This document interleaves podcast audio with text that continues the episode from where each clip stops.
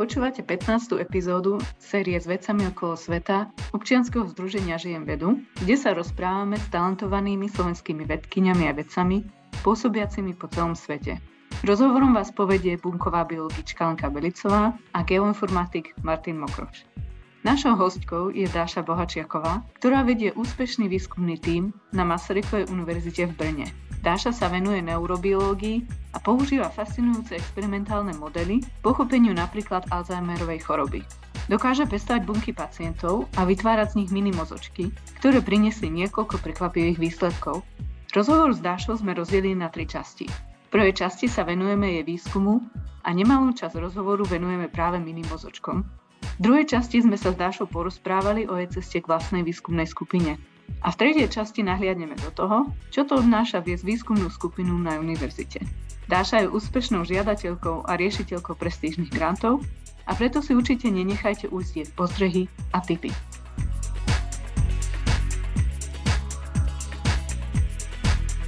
Vítame medzi nami Dášu Bohačiakovú, ktorá robí svoj výskum na Masarykovej univerzite v Brne na Ústave histológie a embryológie Lekárskej fakulty a zaujíma sa o embryonálny vývin centrálneho nervového systému, sorry.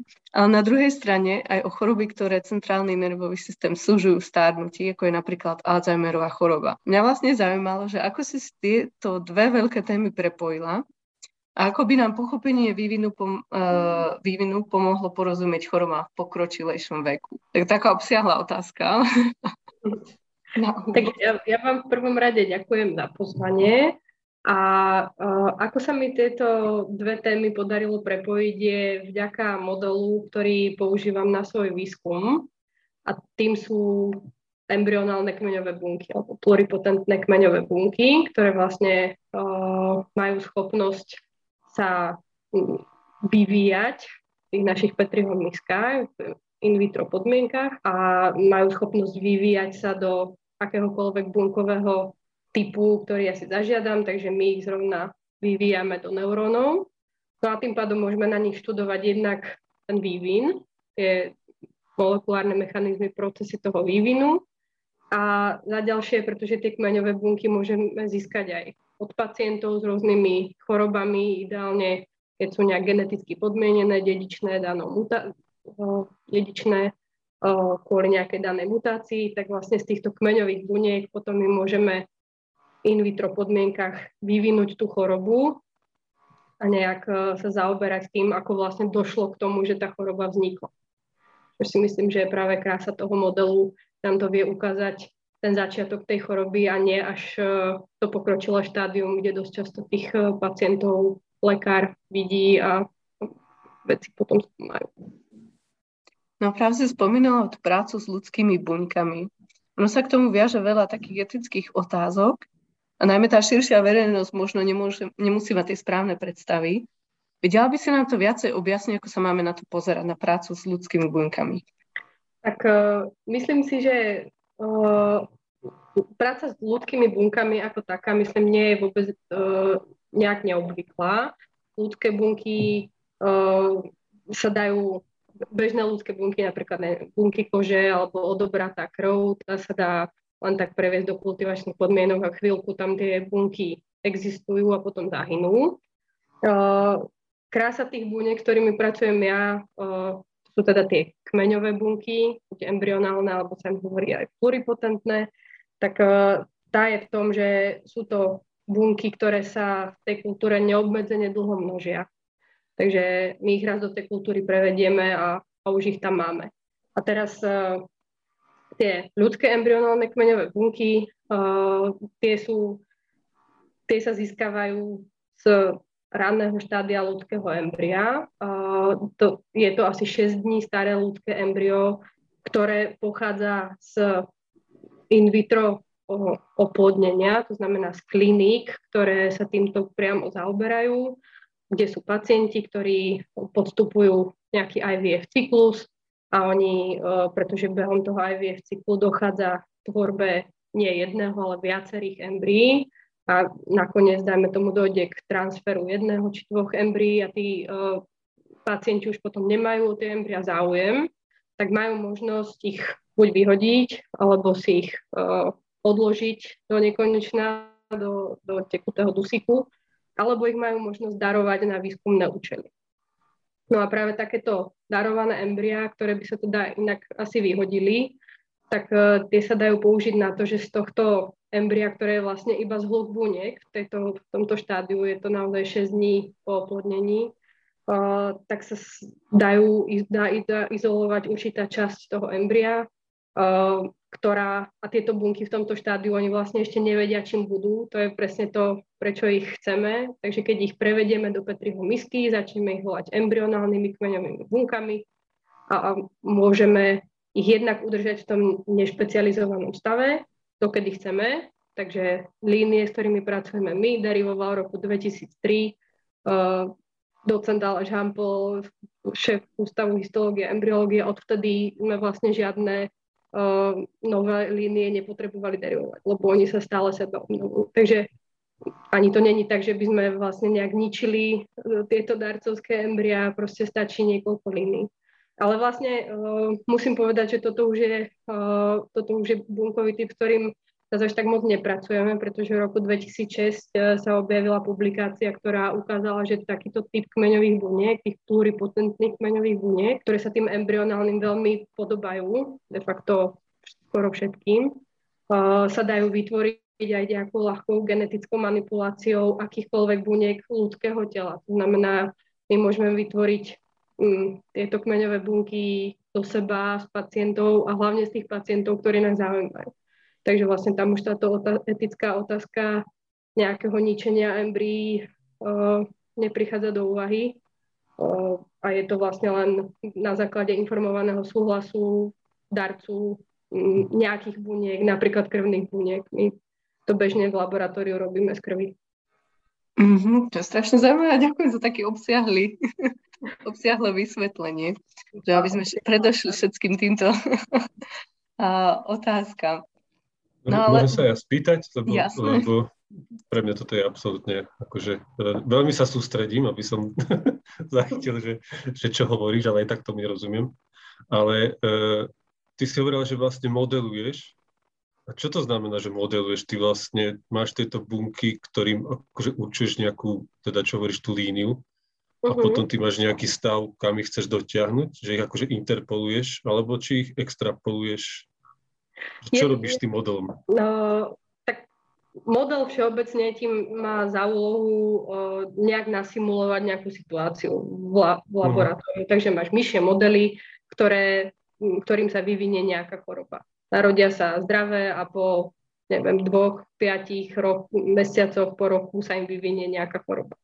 Tak my nemáme mm-hmm. modely, máme tieto bunky, ktoré máme, tie sa proste, máme ich v Petriho miskách, neobmedzene sa e, množia v akomsi stave, v ktorom volá sa to nediferencovaný stav, nevedia, čím budú. A ja ich viem pomocou nejakých signálov, nejakých látok, ktoré im dám do, do tej Petriho misky, do toho kultivačného média, tak im viem povedať, vybuďte neurón. A oni, uh-huh. v nich sa vyvinie neurón a keď ich mám, keď sú to bunky zo zdravého darcu, tak si vyvinie zdravý neurón a keď sú to bunky z pacienta s Alzheimerovou chorobou, tak sa vyvinie neurón, ktorý javí známky tej choroby, tej Petriho miske.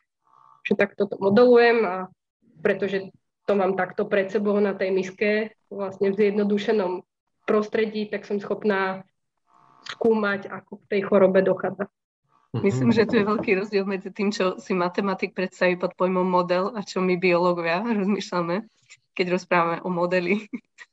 že Martin, toto bola tvoja otázka, nie? Áno, áno. Čiže vlastne modeluješ ten, tú bunku do stavu, aký, a že kam chceš dostať vlastne. A potom sleduješ, ako, ako reaguje na rôzne podnety. Či, či iba môžeš dávať nejaké podnety, také rôzne, ano. že Čiže ty vieš v podstate dopredu, že to bol nejaký pacient s, s Alzheimerovou chorobou napríklad a potom uh-huh. vlastne pozeráš, čo sa s ňou bude akože diať, aj?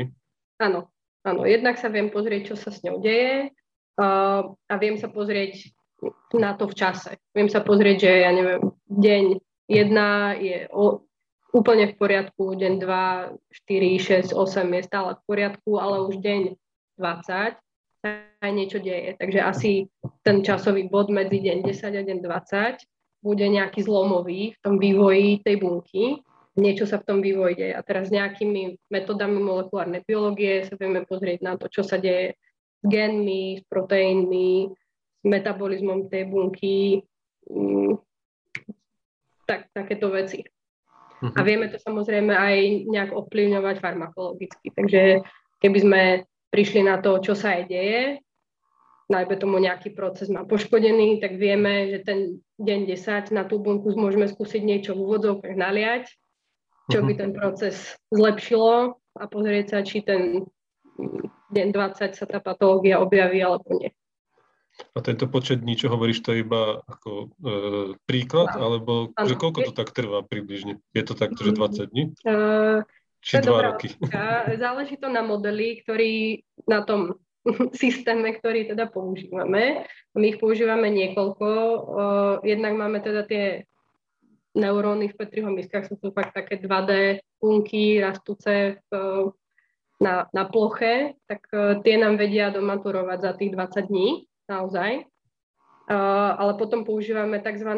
cerebrálne organoidy alebo minimozočky. To sú také 3D špendlikové hlavičky pripomínajúce ľudský mozog a tie, týmto trvá aspoň 60 dní, než sa im tá patológia vyvinie, tá akože Alzheimerová choroba, než začnú mať trochu demenciu a držíme ich v kultúre až, dajme tomu, do 120 dní, kedy sa im to naozaj úplne prejaví.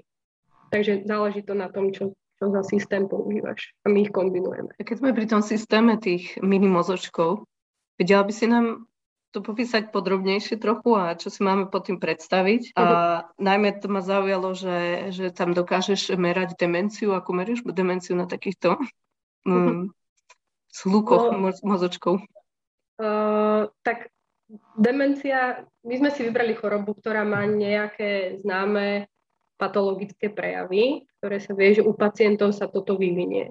A sú to sú dve. Jedným z nich je, že sa pacientom v mozgu vytvárajú tzv. zhluky beta-amyloidu, zhluky nejakého proteínu. Čiže my sa vieme pozrieť na to, či ten náš mozoček si vytvára tie zhluky alebo nie. A potom v tej chorobe ešte u pacientov dochádza k modifikácii jedného proteínu, ktorý sa volá tau, jeho hyperfosforilácii. A na to sa tiež vieme pozrieť, či, či je tento proteín má veľa alebo málo fosforilované. Takže toto sú dva klinické znaky, ktoré sa u pacientov bežne vyskytujú a, a vyskytujú sa vlastne aj v našich minimozočkách. No a tie minimozočky sú teda, bo organoidy všeobecne sú akési miniatúrne modely orgánov v Petriho miskách. Je to vždycky 3D kultúra, takže rastie, je to ako komplexná kulička niečoho, nejakých buniek. A pretože tieto cerebrálne organoidy, tie minimozočky sú vytvorené z tých kmeňových buniek, tak oni sa vedia po seba organizovať, vedia vytvárať štruktúry, ktoré sú typické pre ľudský mozog. Nikdy to nebude organizované tak, ako je naozaj organizovaný ľudský mozog. Predozadná symetria a, a horno-spodná v úvodzovkách, ale ako v rámci tej guličky toho minimozočku tam bude nejaká časť, ktorá bude vyzerať ako frontálny kortex a iná časť, ktorá bude vyzerať ako koroidný plexus. Proste určité časti mozgu tam nejak budú. Obvykle sú tam náhodne, nie každý mozoček má všetky tieto časti, niektorý je, sa hlavne vyvíja jedným smerom, druhý iným, ale tým, že my ich analizujeme mnoho, tak, eh, tak eh, vieme tú heterogenitu nejak, nejak postihnúť. Mm, takže tak, minimozočky. Že to ma napadá ešte, keď sa rozprávam s ľuďmi, ktorí nie sú z tohto oboru, takže tak majú väčšinou také obavy, že vytvárame nejaké mozočky, že či náhodou ako to nezačne naberať nejakú inteligenciu tým, ako vlastne tam máš tie rôzne neuróny, či sa nepoprepájajú. Môžeš nám povedať, že aká je tá vlastne úroveň takéhoto mini mozočku? Čo môžeme od toho očakávať? Tak e, je, vlastne jeho výhoda je tá, že ak je to takto organizované, tak je to aj oveľa lepšie prepojené ako v tých 2D podmienkách. čo je ten štandardný spôsob kultivácie a tým pádom sú oveľa lepšie prepojené a sú oveľa funkčnejšie a oveľa lepšie reprodukujú ten systém, ktorý je v reálnom. Preto ich používam. Ale ako či by došlo k tomu, že by nás, že by mini mozočky sa zobrali z Petriho misky a, a rozhodli sa niečo urobiť, to som si teraz spomenula na ninja korytnačky a na, ten, na toho krenka, ktorý tam bol. to bol ten, ten mozog, ktorý tam zostrojil nejaké nožičky a ovládal všetkých. To, akože k tomuto si myslím nedojde. Ako možno by bolo veľmi zaujímavé. Naopak sa zamyslím nad tým, či tá neurónová sieť, ktorá sa v tých minimozočkoch vytvorí, nejde nejak na niečo zaujímavé spojené s umelou inteligenciou. Ale to mm. už je mimo môj field. Uh, skôr som občas videla nejaký článok, kde sa ľudia zamýšľali nad tým, či je to etické robiť mm-hmm. mozg, mozgy, ktoré by mohli niečo začať vnímať. Ale ako myslím si, že proste je to, je to tak zjednodušený systém, že, že si myslím, že o, niečo takého neprichádza do úvahy alebo ale určite sa dá, dáme prenosť nejaké informácie, že? A tie neuróny spolu interagujú však. Áno, áno, oni sú určite elektrofyziologicky aktívne, čím sú staršie, tým sú aktívnejšie. Uh, sú určite aj stresované, minule sme sa na tom smiali, som to niekomu hovorila a ten niekto vravel, že tak to je jasné, když nemajú ručičky a nožičky, tak sú bez, bez stresu. uh, takže ako nejak to modeluje tú fyziológiu oveľa lepšie ako štandardné 2D modely, ale rozhodne no, sa to ako nemôže rovnať nejakému komplexnému mozgu.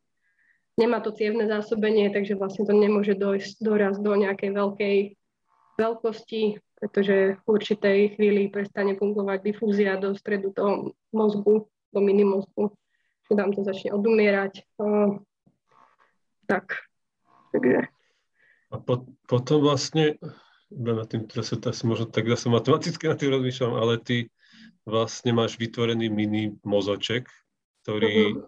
teda ako keby vlastne simuluješ mozog, alebo je to tak nazvané? Simuluješ mozog týmto? Simulujem mozog týmto. A je tam, že nejaká, že na koľko ho simuluješ? Že ako, ako blízko si k reálnemu mozgu, že, lebo potom vlastne z toho, ak teda z toho budeš teda odvádzať asi, že čo si zistila, že asi, že ak, je tam nejaká že presnosť toho, že ako sa to dá potom implementovať na reálny mozog? Tak e, to záleží na parametri, ktorý ty si povieš, že, e, že to ideš porovnávať. Tak keby sme sa zamerali na jednotlivé bunkové typy, ktoré v tom mozgu sú, tak mozog aj minimozog sú na tom veľmi podobne. My keď porovnáme, robíme naše analýzy a máme k tomu vždycky uh, ľudský mozog ako pozitívnu kontrolu. Uh-huh. kúpený ľudský mozog. tak, uh, tak z pohľadu bunkových typov je to, je to úplne rovnaké. Teraz tá organizácia, uh, neuróny sú v mozgu v akýchsi um, layers, vrstvách, uh-huh. tak uh, niektoré tie časti toho nášho minimozgu majú tieto vrstvy správne zoradené, ale je to treba 20% celého toho mimozočku. A keby sme potom bavili o tom, že celý ľudský mozog má, má veľa tých kompartmentov a ten náš minimozoček ich má len 3 a iný mozoček má iné 3 a ďalší iný minimozoček má 2, tak v tomto to je úplne nepodobné. Takže asi to fakt záleží na tom, čo si povieš, že je to tvoje kritérium, podľa čoho to chceš porovnávať. Nám asi stačí vedieť to, že, že v tých regiónoch, kde, sa, kde dochádza k tvorbe patológie Alzheimerovej choroby, tak tie regióny my tam vidíme. Vidíme tam tú patológiu, ktorá sa nám tam prejavuje zväčšovaním plachov, hyperfosforiláciou tau proteínu a, a tým, to, to je asi pre nás ten readout, ktorý, ktorý nám stačí. Čiže máš referenčné dáta z normálneho mozgu, tak ako, že akože tá referencia voči tomu porovnaniu máš Áno. reálny mozog, akože ľudský? Dá sa to kúpiť, no. Aha. Asi nie, hoci kde určite. Ale uh, a čo som sa chcel spýtať ešte je to, že ty ste preto v tom 2D si hovorila, že modeluješ a vlastne modeluješ a tam, tam si to určuješ, sa mi zdalo ako keby tak s väčšou istotou, lebo tu hovoríš, že raz máš dve, raz máš tri.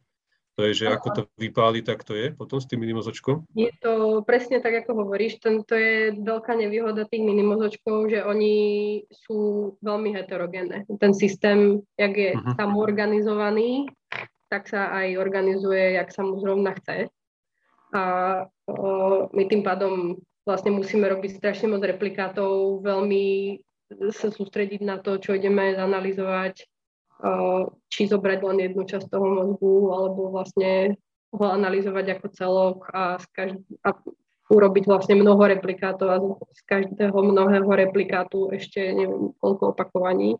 Versus uh-huh. tie štandardné kultúry, tie 2D, ktoré som hovorila, že sú menej komplexné a menej fyziologicky blízke tomu mozgu, sú ale vlastne krásne v tom, že sú jednoduché a predikovateľné. Uh-huh, uh-huh. My používame aj jeden, aj druhý model, aby sme nejaké veci overili na jednom a druhé veci overili na druhom. Uh-huh. Čiže v podstate, keď zistí, že tie 2D ti dávajú podobné výsledky ako tie minimozočky, tak dáva väčší zmysel asi používať iba tie 2D? Um, dáva to v mnohých prípadoch oveľa väčší zmysel, ale tá patológia sa jak si lepšie prejavuje v tých, tých eh, minimozočkoch, takže používame mm. aj tie a, a to proste kombinujeme. Naopak vlastne, keď prichádzame na nejaké dráhy, ktoré by mohli byť poškodené v tých minimozočkoch, tak by sme to ideálne chceli potom overiť na tom 2D systéme, na tom jednoduchšom, povedať si, naozaj je to takto v tých neurónoch, pretože tam na tom 2D systéme sa to dá analyzovať ľahšie a presnejšie. Mhm. Vlastne neviem, ty možno Martin, menej je ti to známe, ale existuje jednobunkové sekvenovanie. V poslednej dobe je to metóda, ktorú, ktorú ľudia alebo veci začali veľmi hojne využívať. To znamená, že aj takéto heterogénne tkanivá sa dajú vlastne rozdeliť na jednotlivé bunky a každá tá jedna bunka sa osekvenuje a vie sa ten jej profil genovej expresie, vie sa tá jej identita. Takže ono potom a v softveri, ten software po analýze dát ti ukáže, že jo, tento tvoj minimozoček mal 20 bunkových typov, tak, tak toto tam bolo zastúpené, tieto bunkové typy tam teraz boli menej, tieto viac a ty sa potom vieš pozrieť na tú konkrétnu už na tie konkrétne bunkové typy. Tak toto je napríklad metóda, ktorou sa dá veľmi presne analyzovať aj takéto heterogénne tkanivo. Ale zatiaľ je to teda strašne drahé, takže iba s tým začíname. Čiže ten 3D mozoček rozbiež na malé 2D časti, tak by som to... Rozbiež ho úplne na prvočiniteľe vlastne, na, na tie mhm. jednotlivé bunky a, a každú tú jednotlivú bunku zanalizuješ. A vieš, a vieš ju zanalizovať, že ako sa tam dostala do toho stavu? Či vieš iba zanalizovať, že čo je jej práve v tom čase? Uh, je to zaujímavé, pretože vlastne tento minimozoček má aj akúsi výhodu v tom, že tam není len jedno maturované štádium, ale je tam, je tam viac tých vývojových štádií v jednom. Takže vlastne uh-huh. rekonštrukcia týchto single cell seq dát, tých dát z toho jednobunkového sekvenovania mi vie povedať akúsi drobnú vývojovú líniu tých ktorých buniek. To je, mm-hmm. to je veľmi zaujímavé. Čiže to je 4D tým pádom. áno, vlastne áno. Vlastne sme tak trošku teraz prišli na to, že, že tá geneticky podmienená Alzheimerová choroba asi naozaj začína už v tom vývoji. Že, že tam vidíme zmeny, ktoré už sú v tom, tom ránom vývojovom štádiu a keď tá patológia sa prejavuje až, až neskoro. Ale ten, to, znamená, ten, to znamená čo, že, sorry, to znamená, že sa s tým narodíš? No, existujú rôzne formy Alzheimerovej choroby a dáme tomu do 5% pacientov má tzv. familiálnu formu, dedičnú formu, ktorá je podmienená nejakou mutáciou v géne.